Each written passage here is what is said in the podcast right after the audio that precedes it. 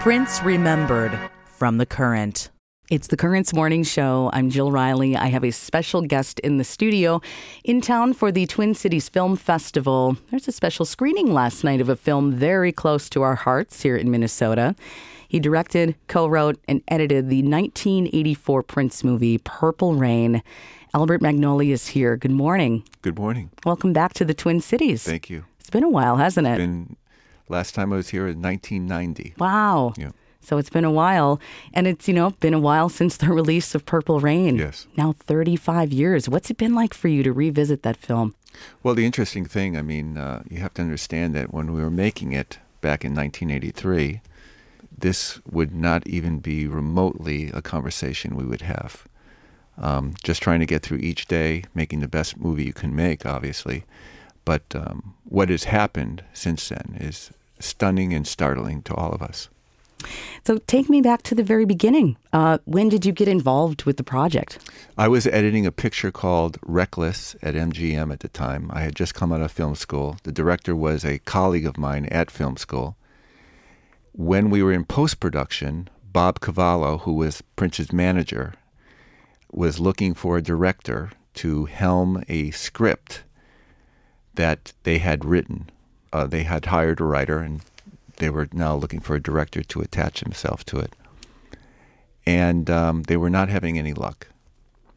So they came to my editing room to watch Jamie's movie, Reckless, and asked after they saw the film if he'd be interested in making the movie. And I immediately volunteered him on the spot because I was looking for my next job and his. Mm-hmm. And I figured he'll direct it, I'll edit it, and we'll just keep working. He did not like the script and passed on it. And I said to Bob, let's have breakfast. And during that breakfast meeting, he literally asked me what the movie could be, what the storyline could be. And for some reason, on the spot, I essentially told him the story of Purple Rain. I mean, it just came out of me, and he looked at me and said, well, What are you going to do now? And I said, uh, It's Wednesday. You're putting me on a plane on Friday. I'll meet Prince Friday night. I'll tell him the same story. If he likes it, we make a movie. And if he doesn't, you're out a plane ticket and a hotel room. Mm-hmm. And he said, I can make that deal. So, what was it like then to come to Minneapolis, meet Prince, and pitch him the story? Well, the interesting thing, and this is one of those moments, he didn't know who I was or what I looked like. So, another part of the management team, Steve Fargnoli, and Chick, the bodyguard, escorted me to the hotel where Prince was staying at the time. And they said the elevator doors at 12 midnight, Friday night, Saturday morning, will open and Prince will come and then we'll go out and have a meal and you'll talk to him. But I was standing apart from them. So when the doors opened on the right hand side of my vision, Prince emerged from the elevator about 1205 and he walked across the lobby in front of me to go to Chick and Steve on the other end. They were standing by the door. And during that walk, I was able to focus on him without him having to focus on me. And what I saw was an extremely solitary and vulnerable person. And that embedded itself in my feelings for my own material, my story. So by the time, in 10 more minutes, when we were sitting at the restaurant and he asked me to tell him my story, I had literally come up with on the spot the whole thing about the father, the violence, the hoarding of it, the father's music. And so that was a heck of a walk. And it really imploded the material with all that dramaturgy, that pathos, that terrible violence that he came from. So, what was his reaction? His reaction was uh, startling because he said, after I told him the story, he got very quiet and he said, Let's take a ride. So we went in the car and we pulled out, out of the restaurant. It was on a highway somewhere around here. And then all of a sudden, he made a left and it was nothing but blackness. Now, I learned later that it was farm country and we were just going down the middle of a road and there was no lights anywhere. Mm-hmm. But for the moment, I was thinking, this is like a womb, I imagine. If I was a child in a womb, this was real, it'd be dark. But then I said to myself, no one knows I'm even in Minneapolis. I could die right now and no one would know where I am. But so I, would have been thinking, where are you I was taking thinking me? all of this right. but then he said, he said, after about 10 minutes of silence, he said, how do you know me? And I said, I know you through Little Red Corvette, the video, which I saw. And I know you from the album 1999. That's about it. He said, how is it then that you tell me my life story in 10 minutes? Wow. So he was almost kind of spooked that you got Yeah. it so right. Yeah. Wow. I'm talking with Albert Magnoli, director of the film Purple Rain. So here you are, you have pitched the story to Prince. He's all in. Now, what we know of Prince from his legacy and his career is that he has always had creative control. And so, what was it like collaborating with Prince? I mean, did you feel like after that moment, like he just he trusted you to write the story? Yeah, it was absolutely never about creative control from his side of the camp at all.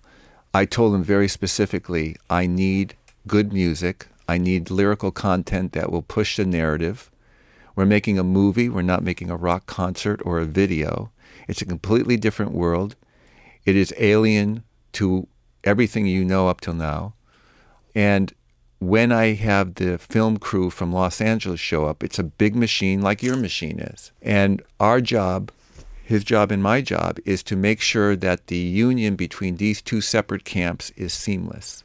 And there was just an implicit trust in the entire experience. I, there was never him saying it's got to be this way or this way. Never. No, nothing.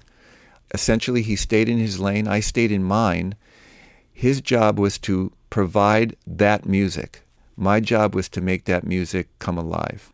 And to show you how insane that was, during the editing process, I came across in the movie a place where I realized that a scene I had shot was not necessary, but the content of that scene, the drama, the violence of that scene needed to be portrayed.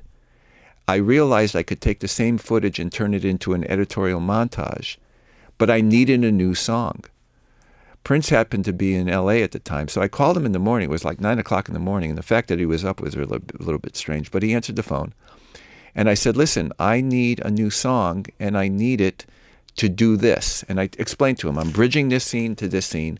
The scene that we shot, I'm not going to use. I told him that the content that I need in the lyrics was about father, mother, violence, darkness, blackness, his role in that, and their role in doing what they did to him. I said the song can have a fast pace or a slow pace. I can cut according to the beat. And he said, okay. So that was a Wednesday afternoon.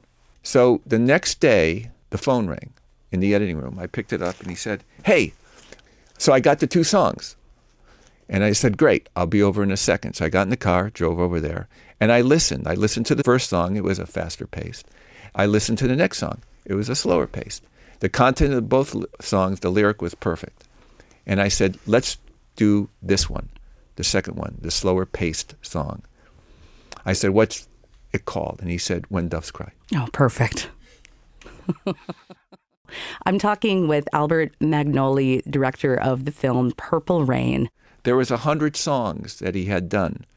How many of these are any good for the movie, if any of them? Here, listen to the hundred, he said to me, and figure it out. So I listened to all the hundred. I had his people put down the lyrical content of each song so I could read the lyrics while I'm listening to the song. And I was able to take those songs that were appropriate and line them up into my narrative structure.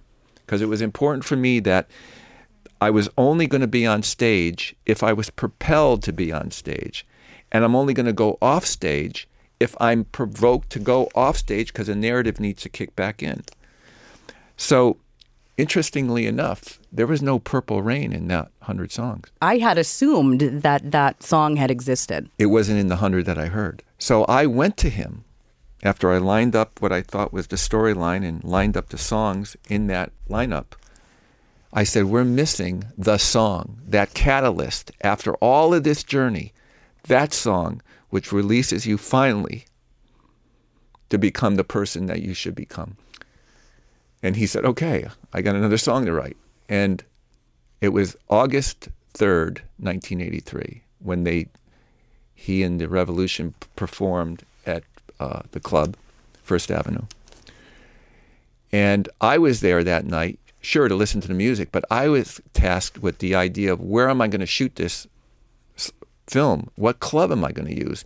If a club, we might rent a warehouse and turn it into a club. Mm-hmm. So I'm I'm spending my time walking around that club, figuring out if I can shoot here, because the visual had to be, you know, what was in my head, and it had nothing to do with this club. So I, I said, can I raise this to that level of the visual that's in my head? And then there's a song that's played. And I listen to it and I go, I'm looking at the audience and I'm looking around. And there's no real expression on the part of the audience because it's a new song. They don't know what they're, they're listening to yet. So after the concert was over, I went to Prince and I said, There are four songs back, or three or four songs back. It kind of reminds me of a Bob Dylan ballad of some sort. Um, and he goes, Oh, you might, you're talking about Purple Rain. And I go, Yeah, that's the song. He goes, It is? And I go, Yeah, that's the song, definitely. And he said, Okay, okay. And then there was a pause and he said, Can we call the movie Purple Rain? And I said, Yep, Perfect. And it all came together. that's it. wow. I'm talking with director Albert Magnoli about the film Purple Rain. He directed the film, co wrote the film, collaborated with Prince on the film, uh, just talking about all these uh, you know, great stories of how the music came together for the film. So you are in Minnesota right now in the fall, and I imagine that that's kind of a familiar feeling when it goes back, when you're going back to uh, talking about filming Purple Rain in Minnesota because it was kind of like this when you filmed, right? Well, here's the interesting thing. You're absolutely right. Um, I remember, obviously, I'm, I got in about September 15th, uh, 1983. And you know, you see the weather, and I was told this, this we're going to have a bad winter. I guess, uh, I guess the Farmer's Almanac predicted, you know, massive destruction with snow, and um, it just so happened that they could predict that on October 31st, that there was going to be a good day, a good fall day, and could I take advantage of that? Is there anything we can shoot on that day? And we weren't scheduled to shoot until November 1. And I said, well, you know what? If you give me a helicopter, I can do all the motorcycle shots with him and Apollonia on their way to the Lake Minnetonka. So we got all that wonderful footage on that one day. And then the next day, Apollonia jumped into the water. It was 20 degrees. And the next day, it was 80 below zero and eight feet of snow. She was great. Uh, who came up with the line "Purify yourself in the waters of Lake Minnetonka"? Well, I wrote it. Um, Uh-huh. Yeah, it just uh, it just sprang, you know, because the idea was he's he's rejecting her by saying, "No, I'm not going to do your music. I'm not going to do anything for you. I'm not going to help you." And then you know the slyness comes about and says, uh, "Anyway, the reason is it's because you have to purify yourself in the waters of Lake Minnetonka." So that just sprang forth from just understanding uh, what the needs of the narrative are at that moment. Prince left behind, you know, such a musical legacy in his entire career, and he's touched so many lives. His fans, his peers, people that would come after him in the music industry. So we have his musical legacy, and and that really like is attached to the film. But what is the legacy of the movie of the film Purple Rain? I think, in, in a technical term, I think from a filmmaking point of view, I think there is a seamlessness between narrative thrust, storyline, and music.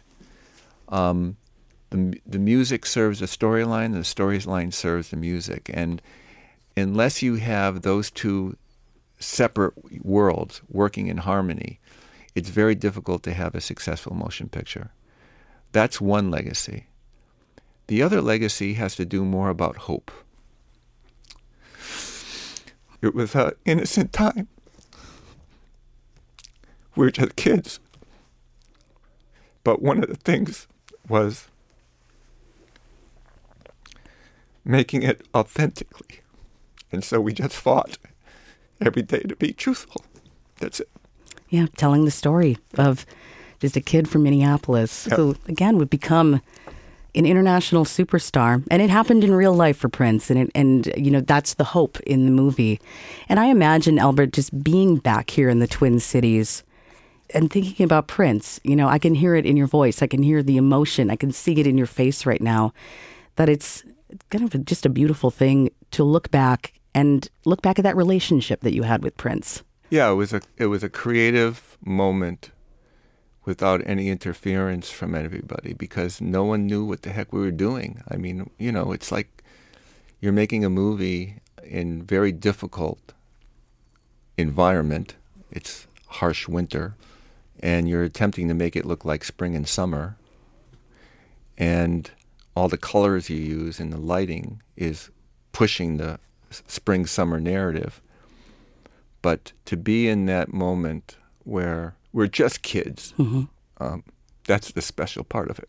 Well, I thank you so much for coming by. It's been just an honor to meet you and to talk to someone so close to a movie that we love, that we just love as fans of Prince. So thank you so much for your work. You're welcome. Albert Magnoli, director, co writer, editor of Purple Rain. Take care. Thank you.